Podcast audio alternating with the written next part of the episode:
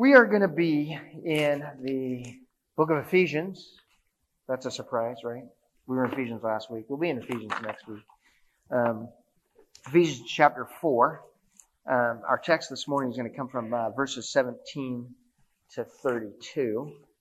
And uh, all morning, something has sort of nagged at me. So this is uh, not in my notes, and it is not in the message.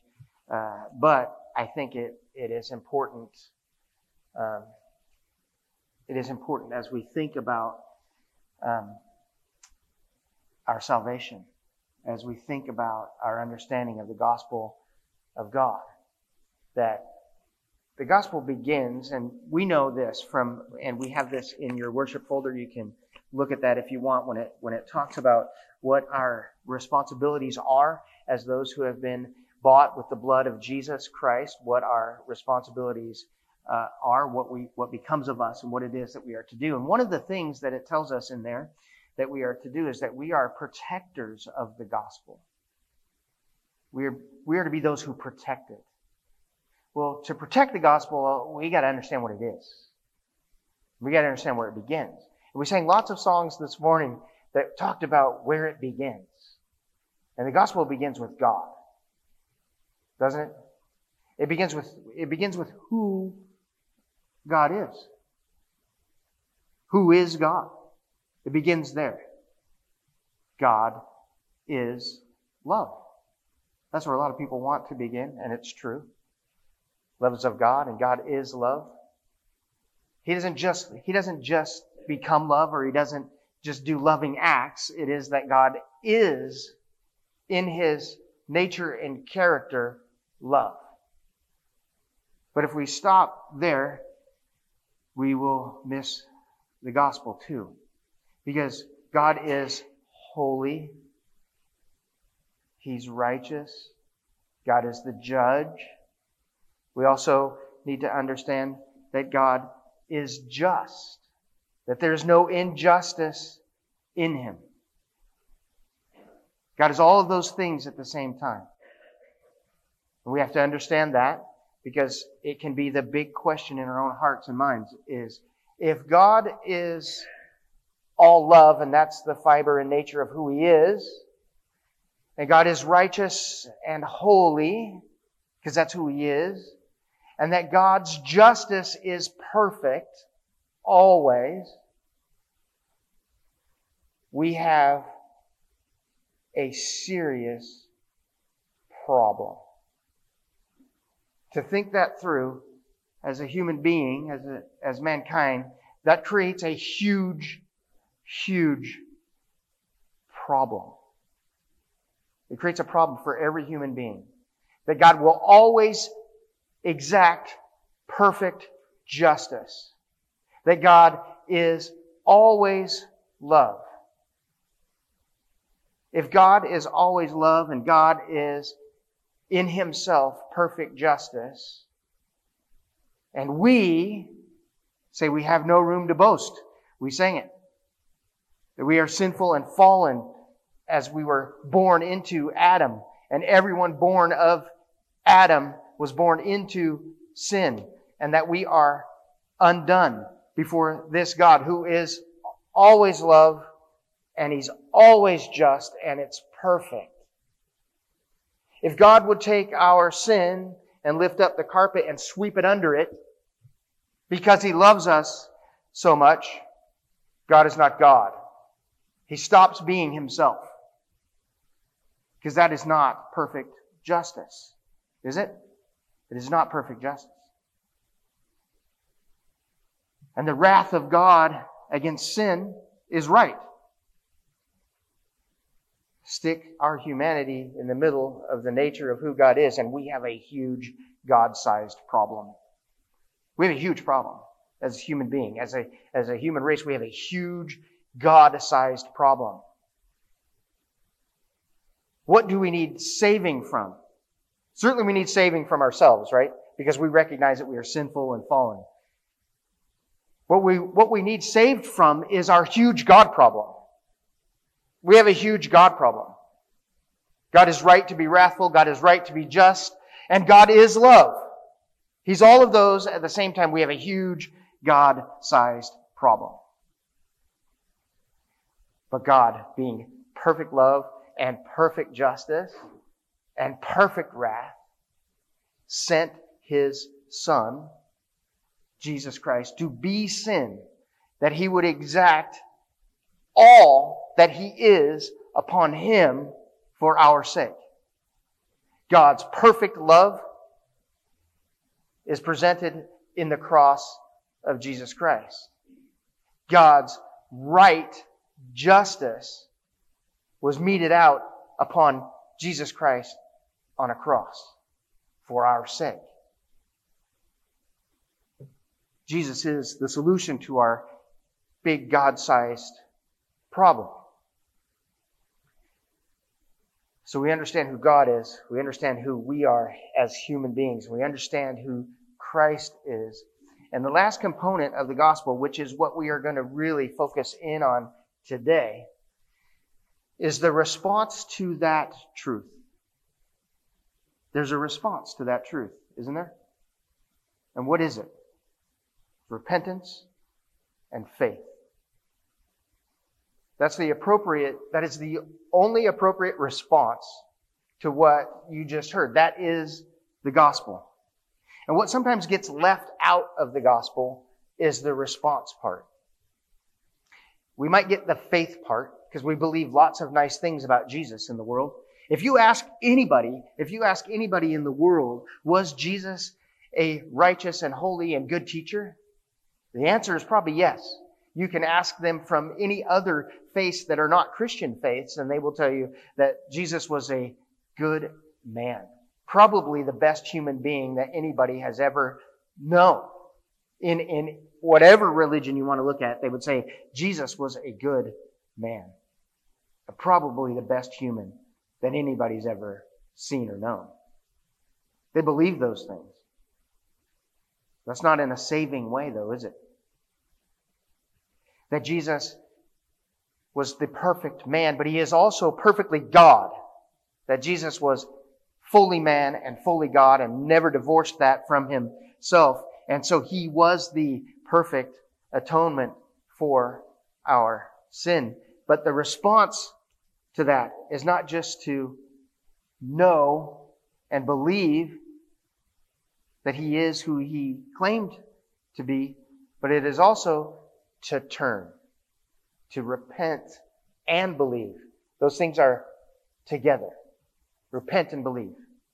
I was talking with John this morning about the, this idea that there's a there's a tendency sometimes in the Christian faith in places where I made a profession of faith at one time. I believed. I confess that I believe in Jesus. I'm good. I repented. I turned from where I was at and I believed. And now I just go about living any old way that I want to. I disregard the law of God and just live however I want to, but I've got my ticket. I, I, I got a ticket to paradise. I, am good to go, right? I, I've got this. What we're going to see in our text this morning is that repentance is not one and done. Repentance and faith is not one and done. Repentance and faith is continual. Not that you need a, a, new repentance to be saved again. I'm not getting there, right? You don't need to keep repenting to be saved again. You're saved when you've repented and you believe in Jesus Christ. But then those who have been born again don't walk in the old way. They're, they're new. And that new way is constantly repenting and believing. It is, as my brother Matt reminded me this week of, of this idea that I need help with my unbelief. I believe, but I need help. I need help with my unbelief.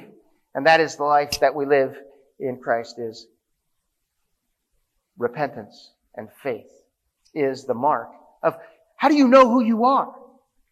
Again, we've talked about, we talked about this for several weeks about uh, Paul setting this up in Ephesians that we would know who we are, that we would know who we are in Christ. He begins there. How do you know that that's you? How do you know? How can you possibly know? I mean, I know that the Spirit bears witness with your spirit, and you know, in that sense, right? Spirit of God bears witness with your spirit that you are indeed a child of God. But how does that work out? How, how is that, how is that lived? How, how do you know that you're, if you're living the same way as everybody else, that if nothing's changed, how do you know? How do you know that that's you? How do you know that you are who you say you are? How do you know that you are who Ephesians tells us that we are?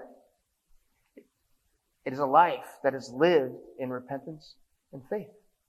It is a continual process. So let's read from verse 17 of chapter 4 through verse 32. Now, this I say and testify in the Lord that you must no longer walk as the Gentiles do, in the futility of their minds. They are darkened in their understanding, alienated from the life of God because of the ignorance that is in them due to the hardness of their heart. They have become callous and have given themselves up to sensuality, greed, to practice every kind of impurity. But that is not the way you learned Christ, assuming that you have heard about him and were taught in him, as the truth is in Jesus.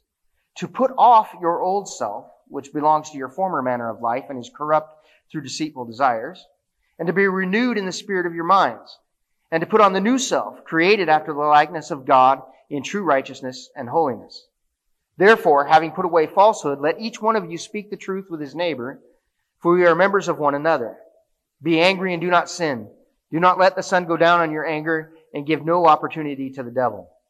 Let the thief no longer steal, but rather let him labor, doing honest work with his own hands so that he may have something to share with anyone in need. Let no corrupting talk come out of your mouths, but only such as is good for building up as fits the occasion that it might give grace to those who hear. And do not grieve the Holy Spirit by whom you were sealed for the day of redemption. Let all bitterness and wrath and anger and clamor and slander be put away from you, along with all malice. Be kind to one another, tenderhearted, forgiving one another, as God in Christ forgave you. This is God's Word. If we take a look at the whole of Ephesians, I want to I want to give a, a summary that that uh, that John MacArthur gives that I think is really good.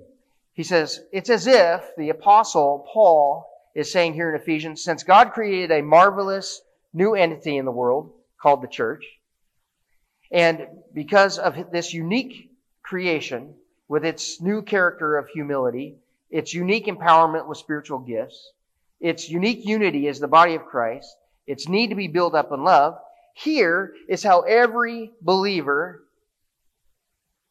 ought to live as a member of that church. That's kind of where he's going here, right? It's as if he's saying, God has created this, this, this, these new people. That he has created them by his blood and by his sacrifice, by his love. He sent his son and created these new people. And because of that, here's how a member of that family needs to live. Now, we don't try to live that way because we're trying to earn favor from God. Get this. Remember this. We've said this a bunch. You have received favor. The greatest favor in the world. God, in love, sent Jesus to die for you. Because you have received that, this is how that family, those who have been included in that, live. That's where he's going here. And for us, think of this, that, that upon this salvation, believers have been given a new mind. They've been given a new will. They've been given a new heart, a new inheritance, a new relationship, a new power, a new knowledge, new wisdom, new perception, new understanding, new righteousness, new love, new desires, new citizenship. All of this is summed up in this truth that we were given a newness of life. Remember what Romans 6 says? That we were buried therefore with him by baptism into death, in order that just as Christ was raised from the dead by the glory of the Father, we too might walk in newness of life. The newness of life that believers have obtained It's the substance of what we spoke about last week about the truth being spoken in love to our brothers and sisters. That it is this new life that we are encouraging them in, in truth and love. We are encouraging one another to live in a new way, in a new life, in this life that we have in Christ. It is how we engage in this disciple making relationships, is that there's a new way to walk. There's a new way to live. It's the topic of our coffee conversations with a friend who's struggling in their marriage, is that there's a new way to live in marriage.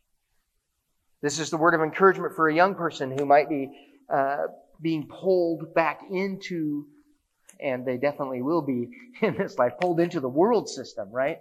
You teach them all that you can as a parent about Christ and about the Bible, and then they, you send them to school. And, and, and they're pulled by that and pulled by society. This is the substance of our work in the ministry. This is what moves us toward uh, the end of the work of our ministry. That is, we would be growing in the grace and knowledge of the Lord Jesus Christ. This is how we, this is the work that we do. This is this new walk, this newness of life that we walk in is that which leads us to full maturity, that leads us to the measure of the stature of the Lord Jesus Christ. It is who it is that we are being transformed into as the likeness of Him. And this is what we need a constant reminder of, don't we? You are new. We need reminder of that. You are new.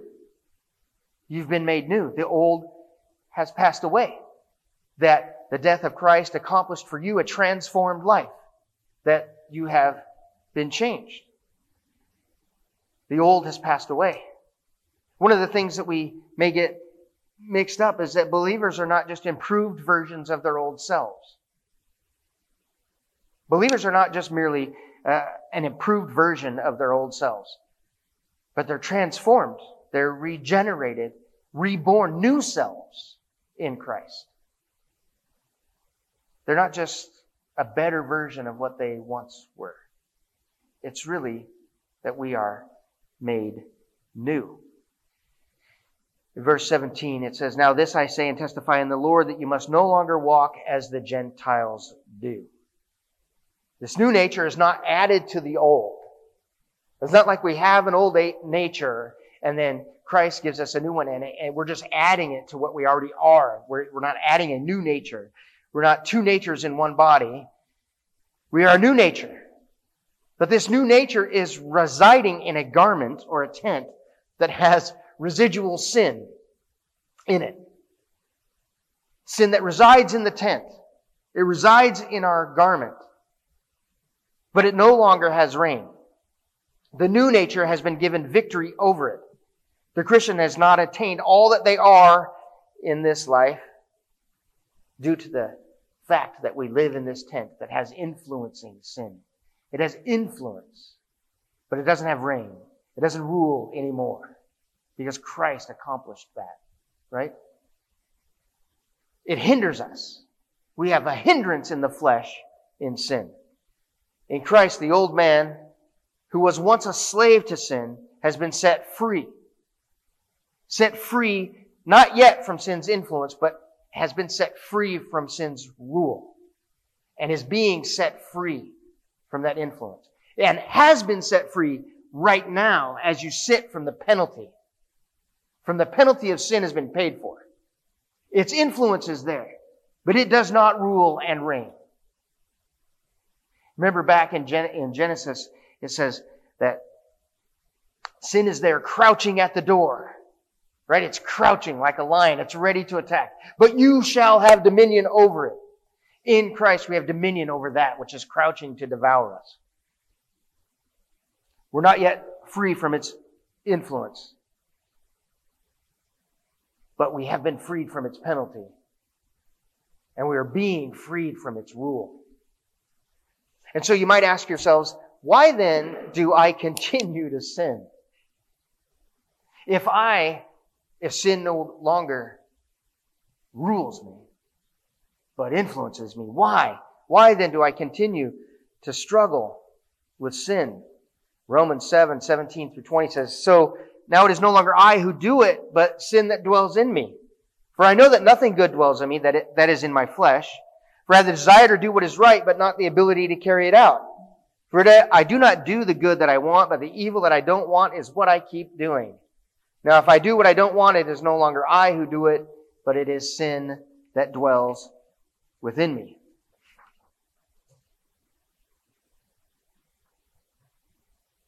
Back to Ephesians 4. Now, this I say to you, and I testify in the Lord that you must no longer walk as the Gentiles do in the futility of their minds. They are darkened in their understanding, alienated from the life of God because of the ignorance that is in them due to the hardness of their heart. They have become callous and have given themselves up to sensuality, greed, to practice every kind of impurity. Paul is testifying here to the Ephesian Gentile church that with the authority of the Lord Jesus Christ himself, you are a new people who belong to the promises of God. You are new. And new people don't live like those who don't believe, those who are not made new, those who are alienated still from the promises of God. We don't live like those who are alienated from the promises of God. The new people who belong to God live differently. You're new. New people are not to live like those who have rejected the gospel. There are those who reject the gospel and they live in one way. There are those who have received the gospel, the good news of Jesus Christ, and they live in another way. Those who reject the gospel, both then and still do this today, right? Think about, think about the people you know that have reject the gospel, those you've presented it to again and again, and they still reject it as uh, they view themselves somehow more enlightened than you empty headed Christians are. Right? They're somehow a little bit more enlightened. They're a little smarter. They can see things a little clearer than you can. Because you empty headed Christians do nothing but lean on faith. You're blind and stupid and you need a crutch. That's what the enlightened people of the world say, those who reject the gospel of Jesus. They somehow view themselves as a little more enlightened and you as a little more empty headed than they are. But Paul here says that they are darkened by their ignorance and not at all enlightened. They actually lack understanding and their thinking is futile. The ignorance of the unregenerated mind does not mean that that person is not intelligent or that that person is not uh, is uneducated. That unregenerated person who declares that, whose thinking is futile, who is darkened by their ignorance may be very intelligent. But take that intelligence and that wisdom and that enlightenment and combine it with a hard heartedness towards God, it becomes a wasted and futile brilliance. You might be very brilliant and have all kinds of understanding about things, but it's wasted and futile, he says. He says, don't walk as the Gentiles do in the futility of their minds. It's futile. All of this wisdom and insight that they have, and you empty headed Christians don't, is futile. It's a futile thinking. Why do you think he says that it's futile? Think about Romans 1, right? The invisible attributes of God are clearly seen. And he talks about the futility of the mind there too, right? To deny God, to suppress the truth in unrighteousness. It's futility. If it's clearly seen that God is God, that every human has no excuse, God is God, and they deny Him anyway. It's futile. It's a futile thinking. It's a hard hearted, darkened mind, that waste of human brilliance. Matthew 13, 14 and 15 speaks to this futile mind that is hard-hearted towards the gospel. It says, You will indeed hear but never understand. You will indeed see but never perceive. For this people's heart has grown dull, and with their ears they can barely hear, and their eyes they have closed, lest they should see with their eyes and hear with their ears and understand with their heart and turn, and I would heal them. But blessed are you Blessed are your eyes, for they see, and your ears, for they hear. For truly I say to you, many prophets and righteous people long to see what you see and did not see, and hear what you hear, and they did not hear it. There are many folks who long to see and long to know what you know. To long to know the insight that you have into the gospel of Jesus Christ. Those from long ago long for the day that they would know what you know, that they would be enlightened with the, the love of God in the gospel that you know, that, that they, they would have ears to hear what it is that you hear, eyes to see what you have seen. He says, there are those who are walking around blind and deaf, that are hard hearted and having a darkened mind, but not you. Not you, Christian. You have been in the eyes to see and ears to hear. And Paul says this, since this is true, I want to urge you not to walk like a blind-eyed, dull-eared, hard-hearted Gentile. That's what he says here. Don't, because you have been given eyes to see and ears to hear, I want to urge you, don't walk around like the blind-eyed, dull-eared, hard-hearted Gentile, the unregenerated. You are new. The Gentiles, the unregenerated, are callous to the things of God. But new people aren't. The new people are not callous to the things of God. The world has given themselves over to their desires of their flesh, and they long to find ways to practice and engage in these fleshly desires. But not you. You are a new creation.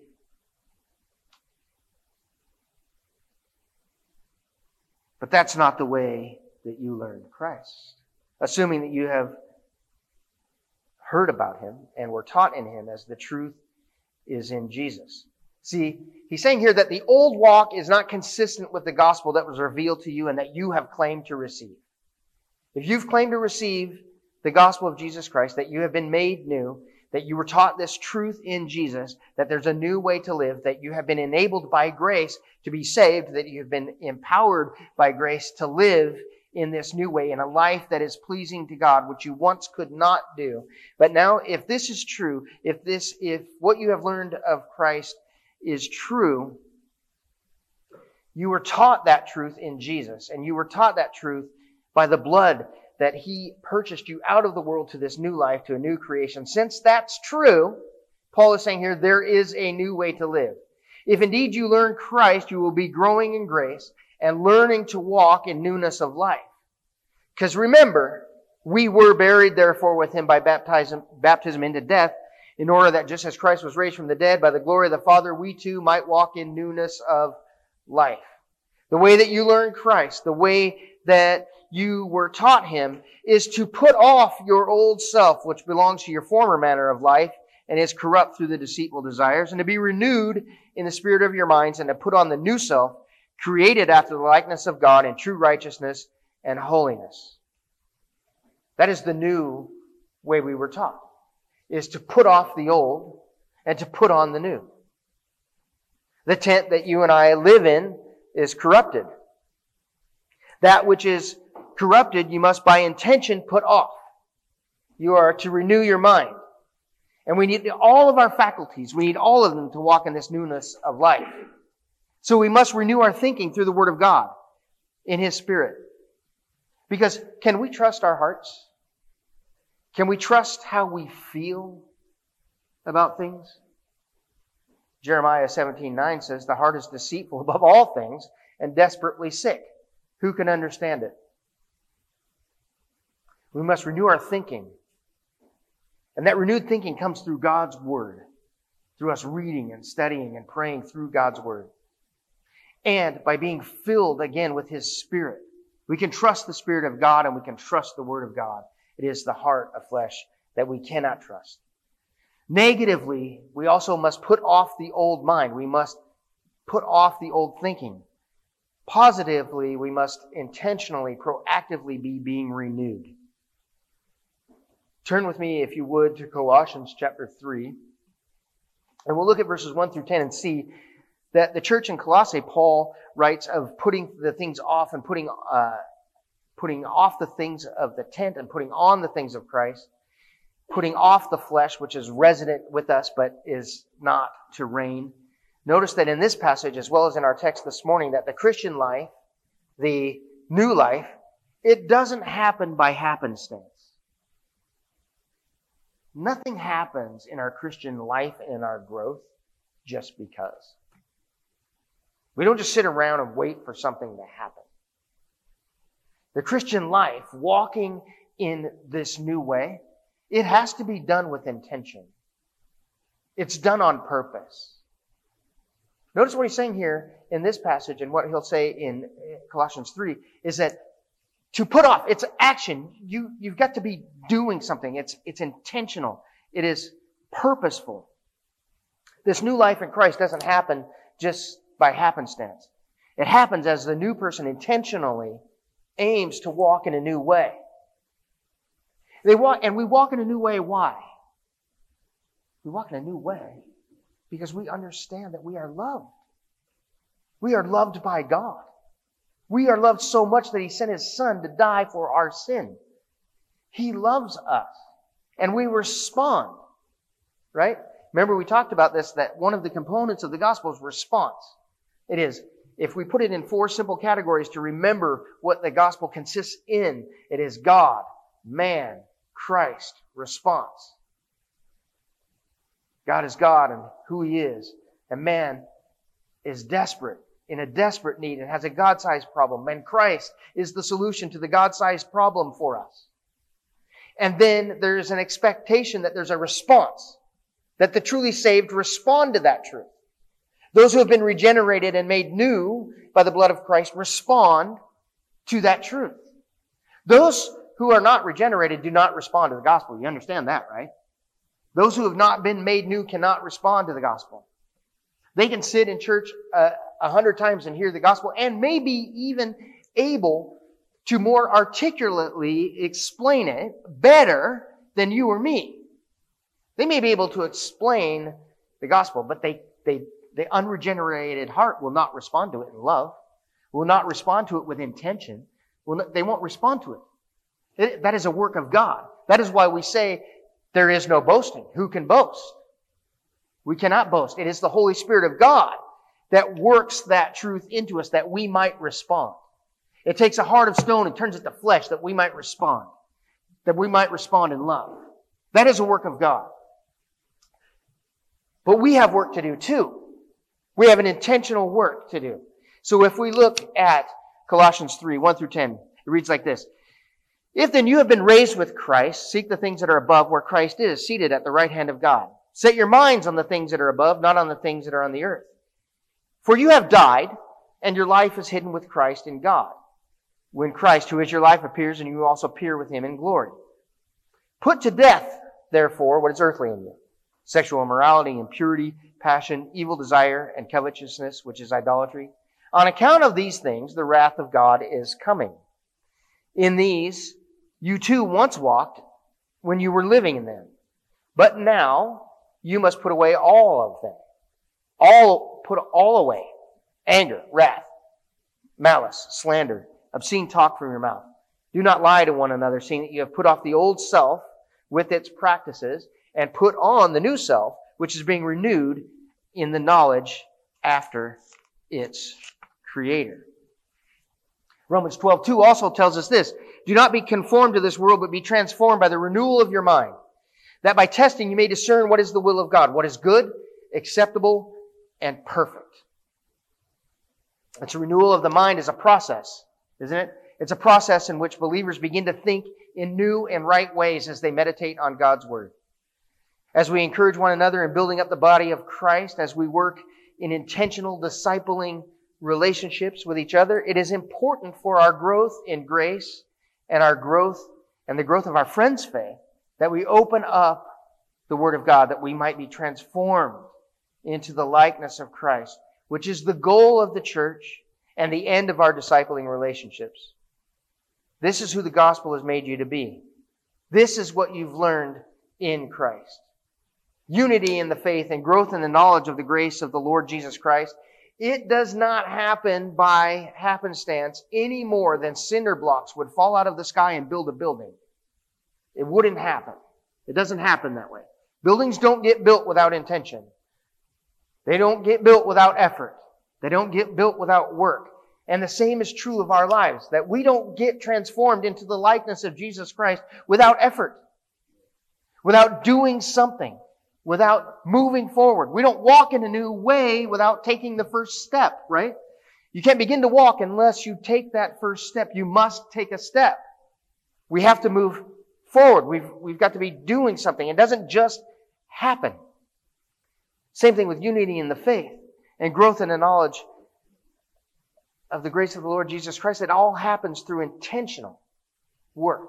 And what is this intentional work? It seems to be in this text and in Colossians, it, it, it's intentionally clothing ourselves in Christ.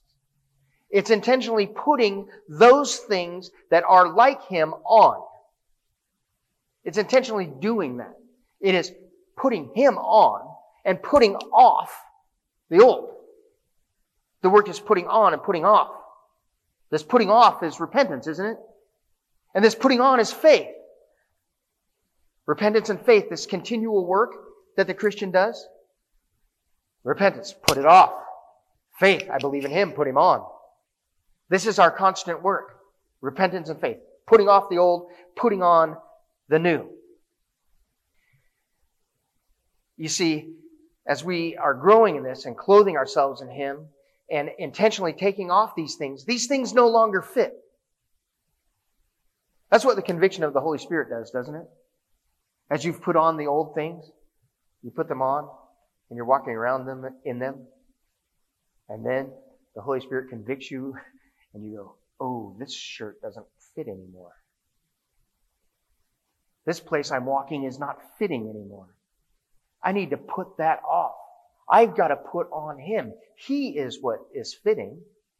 He's what I should wear.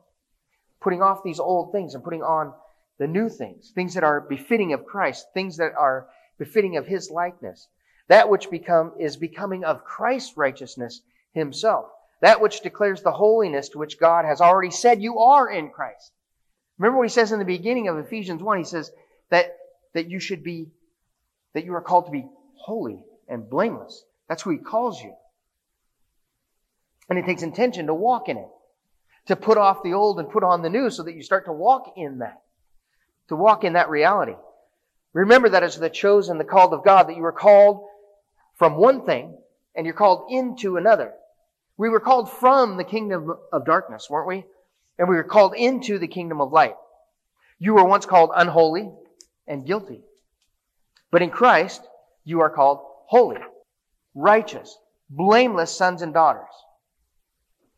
Last week we looked at walk worthy of what you were called in, or a couple weeks ago. Walk worthy of what you were called in. The urging of Ephesians 4:1. Walk not in what you were once called before Christ, but walk intentionally in what God calls you now in Christ. You are called holy. You are called righteous in Christ. Walk in a way that gives worth to that calling. So in light of those last verses that we looked at, 17 through 24, let's look at what 25 through 29 says in light of what we've just read, that is what the therefore is therefore. So in light of that, therefore, having put away falsehood, let each one of you speak the truth with his neighbor, for we are members of one another. Be angry and do not sin. Do not let the sun go down on your anger, and give no opportunity to the devil. Let the thief no longer steal, but rather let him labor, doing honest work with his own hands, so that he might have something to share with anyone in need. Let no corrupting talk come out of your mouths but only such as is good for building up as fits the occasion, that it may give grace to those who hear. In this section, Paul says, in light of the testimony concerning who you, be, you have become, and the testimony that is concerning the way of the unregenerated and the way of what a new person in Christ lives like compared with the old, this first exhortation here is be in control of your emotions. It says, be angry, but do not sin. Your emotions are valid, but don't let them rule and define you. That's the way of the flesh. Giving way to your emotions without control gives opportunity for the devil. This is the idea of not letting anger take root and overcome you as you walk in the way. I can think of ways that people who have harmed me in the past I've held on to those thoughts for years. And the only one miserable is me, as I've hung on to anger disappointment for years and years, and it takes root, right? And I am then controlled by my emotions instead of me having control over my anger, holding on to a past indignation. The new person in Christ is not to give opportunity for the devil, but to deal with anger in a new way, a controlled way, a way in which it is not controlling you. Being upset is okay. Being angry, the emotions that we have, share, are, they're real and they're valid. But the new person in Christ, with the fruit of the Spirit, lives a self-controlled life, not controlled by their emotions. Paul makes some practical exhortations to leave the old behind and put on the new. He says like this, if, if before your conversion you were a thief, instead of stealing now, put that off. Instead of stealing, not only put that off, but instead work diligently and honestly. Instead of taking from those that have, work so that you are able to give those in need something. The old way is selfish. The new way is oriented away from self and oriented towards others, isn't it? Notice what he says here. If you, if you stole, if you were a thief, no, no longer, let the thief no longer steal, but let him work honestly so that he may have opportunity to give. Right? The old way was selfish. The new way is selfless. The new way is others oriented. Instead of being a person who's not satisfied with what you have and desirous of what others have, work that you may provide what others need.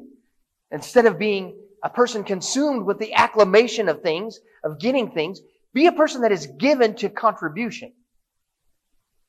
See, repentance is not just merely turning away from something, it's turning to something new, isn't it?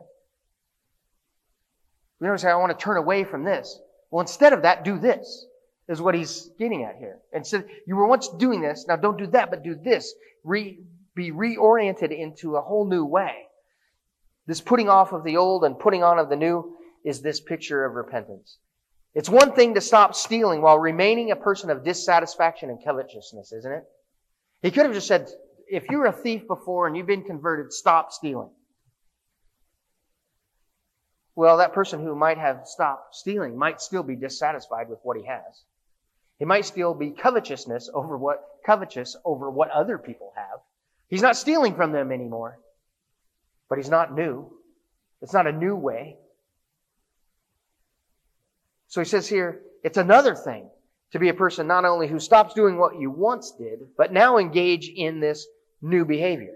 The thief replaces stealing and covetousness with honesty, with hard work, and with giving. The proud replaces self-righteous arrogance with humble worship and lowly service. You get the idea? Repentance come full circle is leaving behind the old reckoning that old person dead and the new person is alive to new behaviors in a new and living way. And this new walk also begins with a new kind of talk. No longer are words used to speak of our former corruption. Instead, Paul urges the Ephesian church member here, he urges them to speak only uh, when their words would produce good. Words that would build up the faith of others. Words that would encourage the transformation into the likeness of Christ for our brothers and sisters. Words that would edify. Words that promote growth in others in the knowledge and grace of the Lord Jesus.